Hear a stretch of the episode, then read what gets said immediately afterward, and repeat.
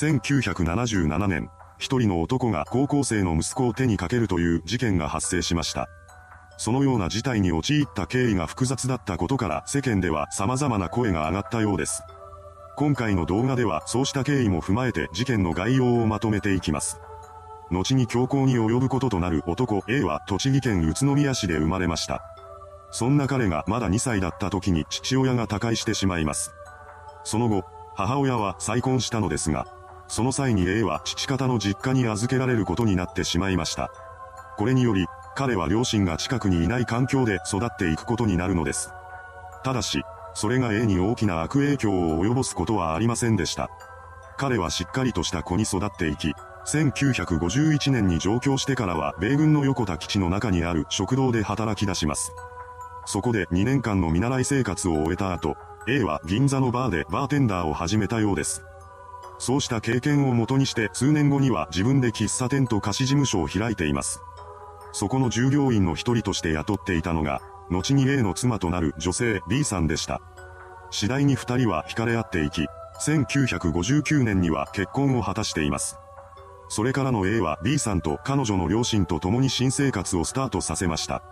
そして結婚の2年後には長男の健一くんも生まれてきます。この健一くんこそが後に事件の被害者となる息子だったのです。1961年2月に生まれた彼は同居している祖父母に可愛がられて育っていきました。両親はというと、大衆酒場を開くなどして事業に手を出していたらしく、なかなか家に帰ることができていなかったそうです。二人が多忙な生活を送っていたため、健一くんとはあまり接する機会がありませんでした。そんな中でも彼は成長していき、1967年4月からは小学校に入学しています。学校での健一くんは勉強ばかりしていたようで、成績は常に上位をキープしていました。一方で人間関係はうまくいっておらず、友人と呼べる相手は一人もいないような状態だったそうです。そんな彼のことをいじめる同級生もいました。同級生らは健一くんの鼻が低いことを馬鹿にして笑い合っていたのだと言います。それに対して健一くんは悪口を言ってきた相手のものを隠すなどしていたようです。こうした仕返しによってさらに彼はクラスの中で浮いた存在になっていってしまいます。学校でのストレスが影響したのか、小学4年生くらいになった頃から健一くんは父親である A のことを毛嫌いするようになっていきました。そのようにして彼は徐々に心を閉ざしていってしまいます。それでも勉強は頑張り続けていました。その流れで健一くんは中学受験をすることになります。そこで彼が入学を目指したのは名門として知られる私立改正中学校でした。1973年、健一くんは見事に入試を突破し、改正中学校への入学を果たしています。入学後も彼は勉強に勤しみ続け、クラス内10位前後の成績を保っていました。しかし、2年生の終わり頃から成績が落ち始めてしまいます。そのことを一番気にしていたのは健一くん本人でした。彼にとって勉強で好成績を収めることは一つの重要な生きがいだったのです。それが失われかけていることに健一くんは焦っていました。ですがその後も順位が上がっていくことはなく、いつしか回を低迷するようになってしまいます。この頃から彼は父親だけでなく、母親のことも嫌うようになっていきました。しかも、今度はそうした思いを言動に出すようになっていたのです。最初は言葉遣いが乱暴になる程度の変化でしたが、ある時から健一くんは母親に暴力を振るうようになってしまいました。そんな息子の姿を目にした A は彼のことを呼び出し、家族なのだから仲良くするんだと言い聞かせています。これを聞いてからの健一くんは父親である A のことを無視するようになってしまいました。1976年、中学を卒業した彼は私立改正高校に入学しています。高校での成績はほとんど最下位といった状態でした。そして2学期に入った頃から健一くんはまたもや母親に強く当たり始めます。彼は母親に対して自分の鼻が低いのは父親が鼻の低い母親と一緒になったからだと言い放ったのです。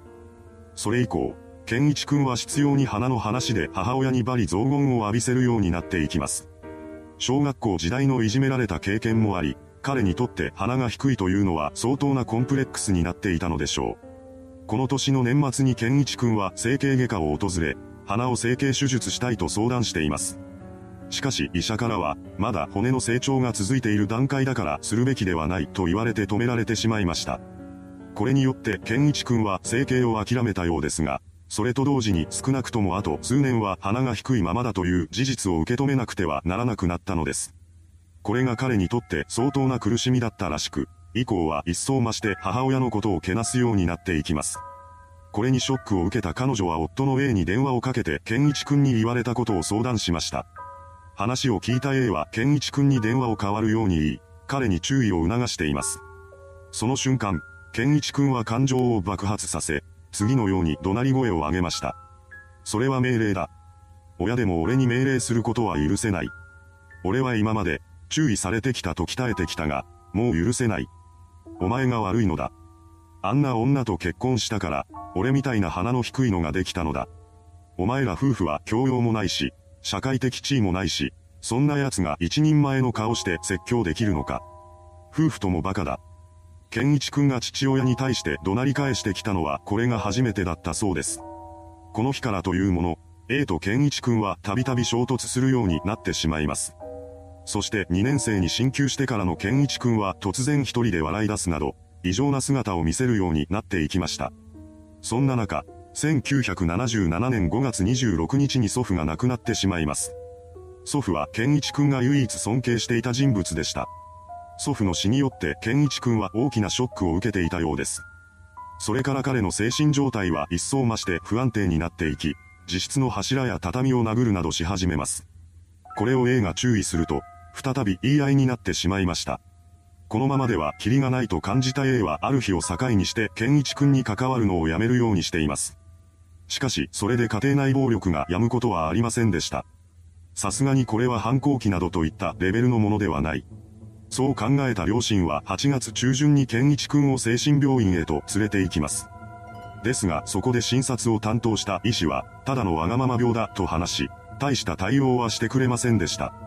そこで A は別の病院にも健一君を連れて行くのですが、そこでも自己中心的なわがまま病だと診断されてしまいます。それでも一応は通院させることで家族は健一君の変化を期待していたそうです。しかし、その思いとは裏腹に彼の暴力性はどんどん増していきます。そしてついには祖母にまで手を出すようになっていったのです。身の危険を感じた A は9月中頃にアパートを借り、そこでしばらくの期間を過ごしています。アパートには祖母や妻の B さんが避難してくることもありました。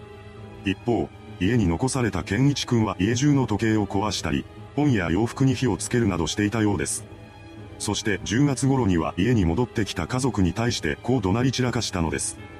俺の人生は破滅だ。お前たちを道連れにして殺してやる。俺は犯罪者になって、その辺の人間を無差別に殺してお前らを一生困らせてやる。この言葉を受けた A は早々に健一君のことを何とかしないと取り返しのつかないことになると考えるようになっていきます。そこで彼は警察への相談をしたり、病院での電気ショックによる治療を頼んだりするなどしていました。また、10月下旬には健一君のことを精神病院の独房に入れているのです。これは彼が凶器を持って襲いかかってくるようになったことを受けての対応だったそうですが、母親である B さんは、かわいそうだと言って健一君を独房から出すように訴えています。これによって彼は独房から出されることとなったのですが、そうなるとやはり家庭内暴力が始まってしまうのです。数日後の10月30日、この日も健一君は家族に暴力を振るっていました。一通り暴れると彼は眠りについています。それを確認した A はタンスの中にあった長さ1メートルほどの帯を取り出してきました。この時の彼は次のような考えを持っていたそうです。健一の暴力がこのまま続いたら、本当に家族が殺されるかもしれないし、息子が犯罪者になるかもしれない。そうなればかわいそうなのは息子だ。ならばそうなる前に自分の手で息子を殺してしまおう。そうして殺意を抱いた A は2階にある健一くんの部屋へと向かっていきます。そして寝ている彼の前に立つと、その首に帯を巻きつけ、全力で締め上げていったのです。これにより、健一くんは窒息死してしまいました。彼の殺害後、何も知らない母親の B さんが部屋の中に入ってきます。そんな彼女に対して A は泣きながらこう話し出しました。俺は健一を殺してしまった。死のうと思う。その言葉で全てを悟った B さんは、私も死にますと言い、二人で一緒に涙を流したそうです。それから彼らは健一くんの遺体を押し入れの奥に隠しています。これは起きてきた祖母が孫の遺体を見ないで済むようにするための計らいでした。そうして遺体を隠し終えた二人は午前4時に家を出て、東京駅に向かいます。それから彼らはタクシーや電車を乗り継いで浜松までやってきました。二人は死に場所を探して辺りをさまよい続けます。しかし、この日はいい場所が見つからなかったらしく、自殺に至らないままホテルで夜を明かすことにしました。ホテルの部屋に入ると、二人は健一君と祖母のことを話し始めます。その中で夫婦は考えを改め、A は自首し、B さんは祖母のそばにいることを決めたようです。翌日、二人はタクシーで東京に戻り、A は B さんに付き添われながら赤羽署に自首しました。